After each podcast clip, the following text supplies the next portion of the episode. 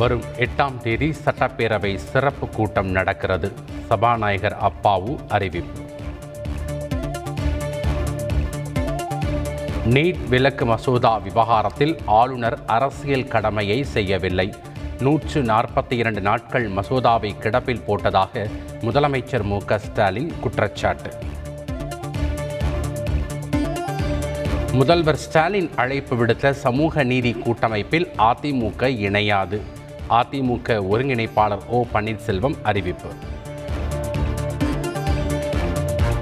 ஹைதராபாத்தில் ராமானுஜரின் இருநூற்று பதினாறு அடி உயர சிலையை திறந்து வைத்தார் பிரதமர் மோடி.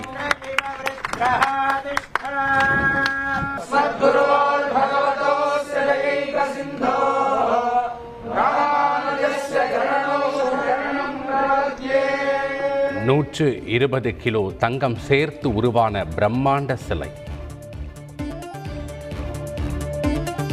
சிலை திறப்பு விழாவில் சிறப்பு பூஜை செய்தார் பிரதமர் மோடி.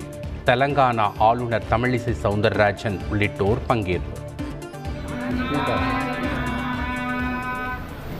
ஓம் ஓம் மனித குலத்துக்கு சேவை செய்ய வேண்டும் என்பதை பல நூறு ஆண்டுகளுக்கு முன் ஆரம்பித்தவர் ராமானுஜர். சமூக சீர்திருத்தத்தை வலியுறுத்தியதாகவும் பிரதமர் மோடி பேச்சு. ராமானுஜர் சிலை தரப்புக்கு முதலமைச்சர் ஸ்டாலின் வாழ்த்து. ராமானுஜரின் சமத்துவ குரல் நாடெங்கும் எழுச்சியோடு ஒலிக்க வேண்டும் என கருத்து. தமிழகத்தில் புதிதாக ஏழாயிரத்து ஐநூற்றி இருபத்தி நான்கு பேருக்கு கொரோனா. தினசரி பாதிப்பு எண்ணிக்கை எட்டாயிரத்திற்கும் கீழ் சரிந்தது. தற்காலிக ஊழியர்கள் சட்டவிரோதமாக பணியில் நீடிப்பதை ஆய்வு செய்து நடவடிக்கை எடுக்க வேண்டும். தமிழக அரசுக்கு சென்னை உயர்நீதிமன்றம் அறிவுரை. டிஜிட்டல் தொழில்நுட்பம் மூலம் வேளாண்மையை மேம்படுத்தும் பணிகள் தொடர்கிறது. பட்ஜெட்டில் இயற்கை விவசாயத்திற்கு முக்கியத்துவம் அளித்துள்ளதாகவும் பிரதமர் மோடி பெருமிதம். பிரதமர் மோடி ராஜா போல் செயல்படுகிறார். உத்தரகாண்ட் மாநில தேர்தல் பிரச்சாரத்தில் ராகுல் காந்தி குற்றச்சாட்டு. மும்பையில் மூன்று சதவீத விவாகரத்துக்கு போக்குவரத்து நெரிசல் காரணம்.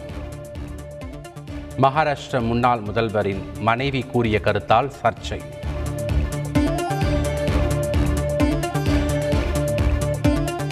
பிரபல பின்னணி பாடகி லதா மங்கேஷ்கரின் உடல்நிலை கவலைக்கிடம். மும்பை மருத்துவமனையில் தீவிர சிகிச்சை. ஈரான் மீது விதித்த தடைகளின் ஒரு பகுதியை நீக்கினார் ஜோ பைடன். அமெரிக்கா ஈரான் இடையே மீண்டும் அணுசக்தி ஒப்பந்தம் ஏற்படலாம் என எதிர்பார்ப்பு.